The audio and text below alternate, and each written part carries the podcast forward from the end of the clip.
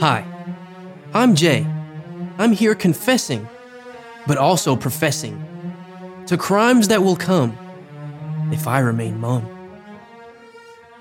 This is the tale of how I solved the homeless crisis in Cali with love.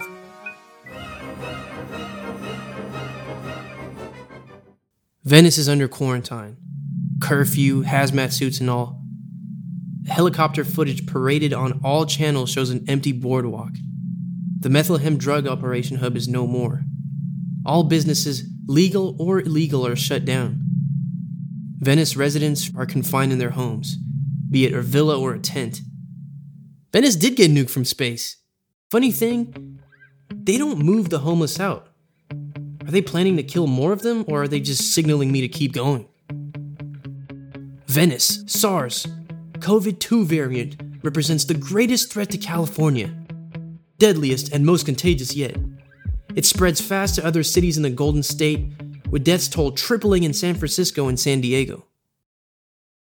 Our beautiful coke powder faced governor kept us under stay at home orders since March. Each time we hoped that we have finally flattened the curve, this dumbass extended the emergency for another two months. It's like he was psychologically torturing us.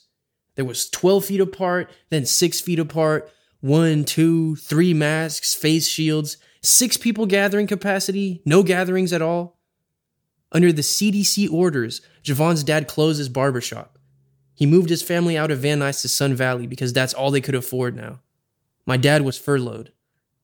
I came back from Memphis, where schools remained open and wearing a mask was a choice, to Cali, where anti maskers and anti vaxxers were burned at the stake.